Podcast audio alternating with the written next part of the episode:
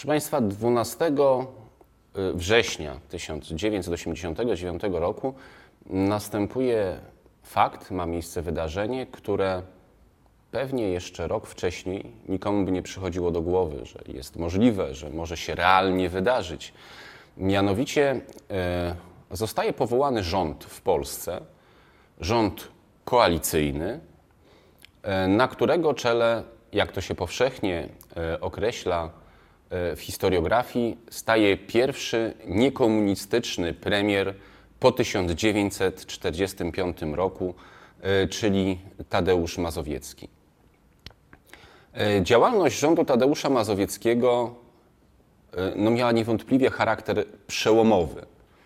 Z drugiej strony warto podkreślić, myślę, myślę, że wszyscy jesteśmy tego świadomi, że ocena działań tego rządu, różna, rozbieżna, to jest, jakby nie patrzeć, jeden z tych elementów, który i dzisiaj różnicuje polską e, scenę polityczną, mimo że od e, faktu powołania, od okresu, w którym działał ten rząd, no minęły E, minęły dekady. Myślę więc, że warto to wydarzenie przypomnieć. Warto przy okazji przypomnieć e, samą postać pierwszego niekomunistycznego premiera, czyli Tadeusza Mazowieckiego.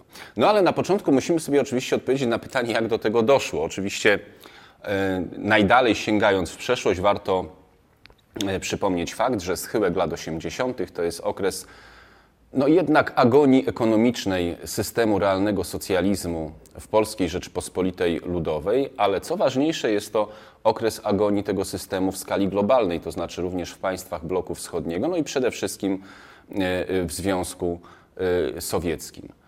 E, w Polsce w związku z tym dochodzi w 1988 roku do strajków. Reakcja władzy to otwarcie pewnego ograniczonego na początku dialogu z opozycją. Przypomnijmy takie istotne wydarzenie, jak chociażby słynna debata Wałęsa-Miodowicz, według świadków jednoznacznie zakończona zwycięstwem e, przywódcy ówczesnego Solidarności.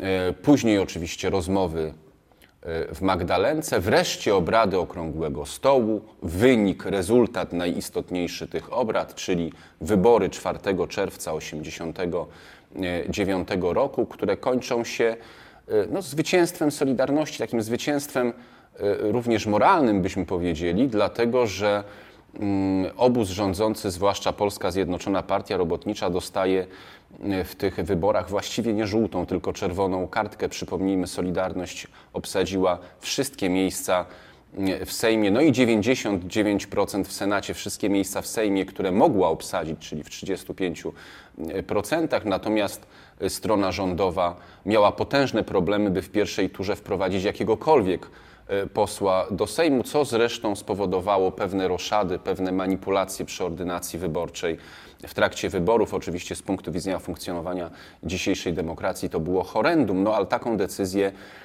zezwolenie na takie manipulacje również obóz solidarnościowy e, wydał. Wreszcie 19 lipca 1989 roku, przypomnijmy, zostaje powołany na mm, urząd prezydenta e, jeszcze wtedy nie Rzeczpospolitej Polskiej, ale PRL, y, Wojciech Jaruzelski głosami, przypomnijmy, Zgromadzenia Narodowego. Tak wtedy odbywały się mm, wybory prezydenckie. No i oczywiście pojawiło się pytanie o rząd. Kto ma zostać y, premierem?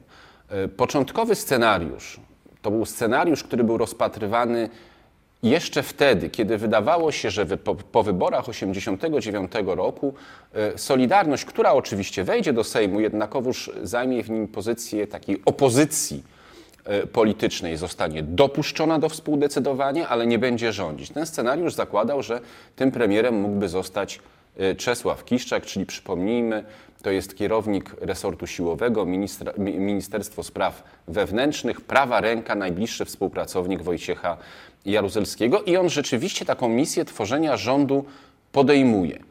No ale sytuacja jest już inna po tych wyborach, które no właściwie były klęską obozu dotychczas y, rządzącego.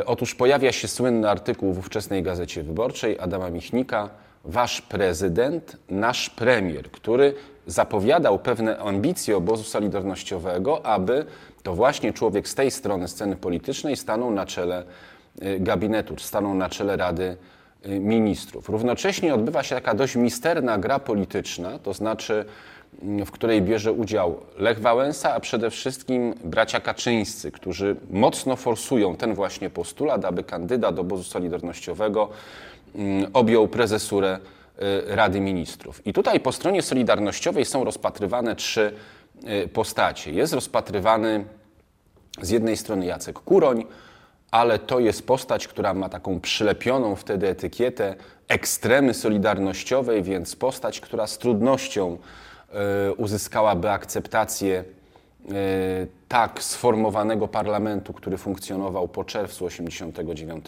roku. Jest Bronisław Geremek, ale tutaj z punktu widzenia e, ówczesnego przywódcy Solidarności, czyli Lecha Wałęsy, to była postać nadmiernie, jak się wydawało, niepokorna, E, a poza tym to był człowiek, który też lansował mm, e, tą wizję pozostawania jednak Solidarności początkowo w opozycji w ramach, w ramach Sejmu e, i Senatu. No i wreszcie była trzecia kandydatura, kandydatura, to znaczy kandydatura Tadeusza Mazowieckiego. Tutaj kilka słów o tej postaci. Mm, Tadeusz Mazowiecki po II wojnie światowej w 1946 roku to jest członek opozycyjnego wobec komunistów Stronnictwa Pracy potem angażujący się w działalność Paksu, ale w tym Paksie zajmujący taką niepokorną pozycję wobec przywódcy tego środowiska, czyli słynnego Bolesława Piaseckiego, zarzucający mu między innymi zbytny lojalizm wobec władz państwowych, czy też ataki na Kościół mm, katolicki. E, Tadeusz Mazowiecki jako przedstawiciel środowisk katolickich, jako działacz klubów inteligencji, Y, katolickiej, również jako przedstawiciel organizacji katolickiej Znak pełni funkcję posła w latach 60., posła opozycyjnego, chociaż oczywiście ta opozycja w tym parlamencie była niesłychanie, mm, niesłychanie słaba, biorąc pod uwagę dominującą pozycję Polskiej Zjednoczonej Partii Robotniczej i jej sprzymierzeńców, czyli Zjednoczonego Stronnictwa Ludowego i Stronnictwa demokratycznego. Wreszcie w roku 80 widzimy Tadeusza Mazowieckiego jako eksperta, doradcę Solidarności. Po 89 roku to jest współzałożyciel, no i również y, przywódca Unii Demokratycznej, potem y, Unii Wolności. To taki krótki zarys, abyśmy wiedzieli o jakiej mm, y, postaci mówimy. I Tadeusz Mazowiecki posiada pewne przymioty, e, dysponuje pewnymi argumentami, których brakuje dwóm pozostałym kandydatom. To znaczy, z jednej strony wydaje się, że w sposób jednoznaczny e, popiera go Kościół katolicki, z drugiej strony wydaje się ówczesnemu przywódcy obozu Solidarności, czyli Wałęsie, że będzie człowiekiem bardziej dyspozycyjnym niż, mm, niż, Bronisław, niż Bronisław Geremek. No i Tadeuszowi Mazowieckiemu ta funkcja formowania rządu zostaje powierzona. Ten rząd ma bardzo szczególną konstrukcję. Przypomnijmy, on y, został sformowany dlatego, że w wyniku negocjacji doszło do y, swoistej wolty, takiej zmiany sojuszy i przymierzy.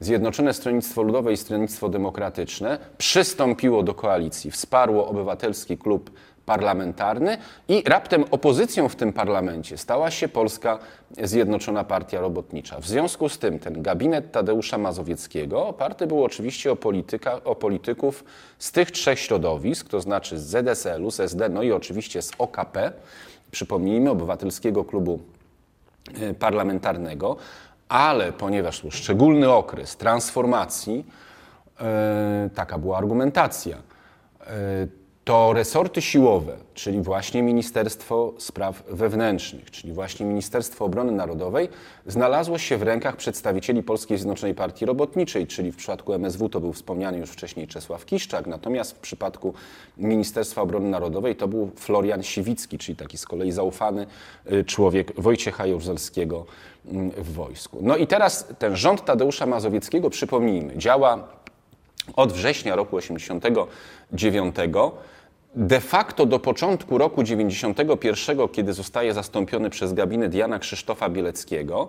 Natomiast no tutaj też warto przypomnieć, że od listopada roku, 80, roku przepraszam, 90 to jest właściwie administrowanie tylko krajem, ponieważ Tadeusz Mazowiecki z funkcji premiera rezygnuje. Rezygnuje w wyniku przegranych wyborów prezydenckich, przegranych w tym sensie, że nie dostał się do drugiej tury nawet. Znaczy, przypomnijmy, w tych wyborach, w, tej zasadniczej turze zmierzyli się Lech Wałęsa i jak to mówiono, człowiek znikąd, tak? Przybysz z zagranicy, Polak z Peru, czyli stan tymiński, postać wielce zagadkowa i tajemnicza, na którego głosowanie dużej części Polaków no, stanowiło wyraz takiego pewnego rozczarowania wobec sytuacji, która ma miejsce w Polsce pomimo przemian 89 roku, o tym jeszcze, e, o tym jeszcze powiemy. Ponieważ Tadeusz Mazowiecki kandydując na urząd prezydenta nawet nie dostał się do drugiej tury, e, a zatem no, niejako wyciągając z tego wnioski, choć jak mówili inni, unosząc się e, honorem z funkcji premiera zrezygnował. Jaki jest w związku z tym bilans rządu Tadeusza Mazowieckiego? Dlaczego Y, rząd funkcjonujący w roku 89 jest również pewnym argumentem, myślę, że wszyscy jesteśmy tego świadomi, jest również pewnym przedmiotem debaty nie tylko historycznej, to by było zupełnie oczywiste, ale jest przedmiotem debaty politycznej we współczesnej y, y, Rzeczypospolitej. Otóż warto tutaj przypomnieć, że oprócz postaci premiera, oprócz postaci ministrów, o których wspomniałem, była w tym rządzie jeszcze jedna postać, która również mm, ma charakter symbolu, mianowicie ministrem finansów, równocześnie wicepremierem został Leszek Balcerowicz. Y, ten rząd doszedł do władzy w warunkach gospodarczego, ekonomicznego, po pierwsze upadku ówczesnego PRL, czyli Polskiej Rzeczpospolitej Ludowej, e, doszedł również do władzy w momencie dekonstrukcji, jaka zachodziła w bloku wschodnim, również tak zwanej Radzie Wzajemnej Pomocy Gospodarczej, e, czyli takiej strukturze ekonomicznej państw realnego socjalizmu, do, doszedł również do władzy w warunkach upadku komunizmu w Związku Sowieckim, właściwie rozpadu samego Związku, mm, Związku Sowieckiego, postępującego rozpadu Związku Sowieckiego. Jakie były plusy tego rządu? No niewątpliwie tutaj po pierwsze należy wymienić to, co było zadaniem głównym, czyli po pierwsze walka z inflacją, która rzeczywiście wtedy była głównym, głównym instrumentem dekonstrukcji polskiej y, gospodarki, która to walka została przez rząd, przez ówczesnego ministra finansów Leszka Balcerowicza, tak to trzeba wyraźnie powiedzieć, wygrana. E, następnie należało oprzeć państwo na gospodarkę w państwie na pewnych racjonalnych podstawach ekonomicznego działania. No i zręby tego racjonalnego ekonomicznego działania także zostały wprowadzone. Możemy tutaj również powiedzieć o takich działaniach o charakterze symbolicznym, ale one były ważne. To znaczy zmieniono, nazwę państwa na Rzeczpospolitą Polską, zmieniano godło Polski na orła w koronie. E, stwierdzono, iż Polska ma być państwem demokratycznym, demokratycznym państwem prawa. Więc to był taki całkowity odwrót od tej rzeczywistości prawno-konstytucyjnej, nazwijmy to, e, PRL-u e, od 52 do 89 roku. Dlaczego jednak rząd Mazowieckiego budzi do dziś emocje? Otóż trzeba wspomnieć koniecznie jeszcze o dwóch ważnych, istotnych kwestiach. Kwestia pierwsza to to, o czym sam ówczesny premier mówił. Zostałem źle zrozumiany. To była kwestia tak zwanej grubej kreski, to znaczy symbolicznego odkreślenia przeszłości i rozliczania wszystkich, którzy biorą udział w budowie nowej Rzeczypospolitej tylko z tego, co do, od tej pory wniosą w kształt tego nowo powstającego mm, państwa. W istocie zaowocowało to tym, że środowiska komunistyczne i również część środowisk związanych z resortami siłowymi, czy to y, służby bezpieczeństwa, czy milicji obywatelskiej, no jakby przeszły suchą dogą na, do nowej rzeczywistości. Towarzyszyło również temu E, tak zwane uwłaszczenie nomenklatury, to znaczy przejmowanie w istocie zakładów pracy przez ich dotychczasowych dyrektorów kadry kierownicze. No te kadry kierownicze w większości były, oczywiście w ogromnej większości były nomenklaturą partyjną, a więc to spowodowało pewne wzmocnienie pozycji gospodarczej, ekonomicznej dotychczasowych włodarzy włodarzy y, PRL-u. Wreszcie wskazywano również i na to, że rząd, a to być może za sprawą charakterystyki e, osobowości samego premiera, czyli Tadeusza Mazowieckiego, który preferował taki niesłychanie powolny, jak to mówiono w cudzysłowie, inteligencki sposób działania, polegający na długich, nocnych debatach o tym, o tym co rząd y, powinien zrobić. A więc efektem tego wszystkiego było również pewne spowolnienie y, przemian, jeżeli chodzi o politykę zagraniczną, dyplomację Rzeczypospolitej, za którą odpowiadał wówczas bezpartyjny Krzysztof Skubiszewski. Wskazywano, że Polska w okresie powoływania rządu mazowieckiego, będąca absolutnym liderem przemian w regionie, równocześnie wytracała impet. Inne państwa, które przystąpiły do tak zwanej jesieni ludu w 1989 roku, w szybkim tempie, jeśli chodzi o przemiany, prześcignęły mm, ówczesną kształtującą się y, Rzeczpospolitą. Co jest istotne, jak sądzę, i to trzeba wyraźnie powiedzieć. Nawet ci, którzy krytykują y, rząd Tadeusza Mazowieckiego za politykę zagraniczną Krzysztofa Skubiszewskiego, czy też za działania gospodarcze rządu, y, mm, w którym wicepremier był, wicepremierem był Leszek y, Balcerowicz, czy za słynne przyzwolenie na palenie akt dokonywane przez byłe środowiska służby Y, bezpieczeństwa, za nierozliczenie przeszłości. Równocześnie wskazują, że rząd Tadeusza Mazowieckiego był tak na dobrą sprawę kluczem do nowej rzeczywistości, znaczy do tej rzeczywistości Rzeczypospolitej Polskiej, że był rządem przełomu.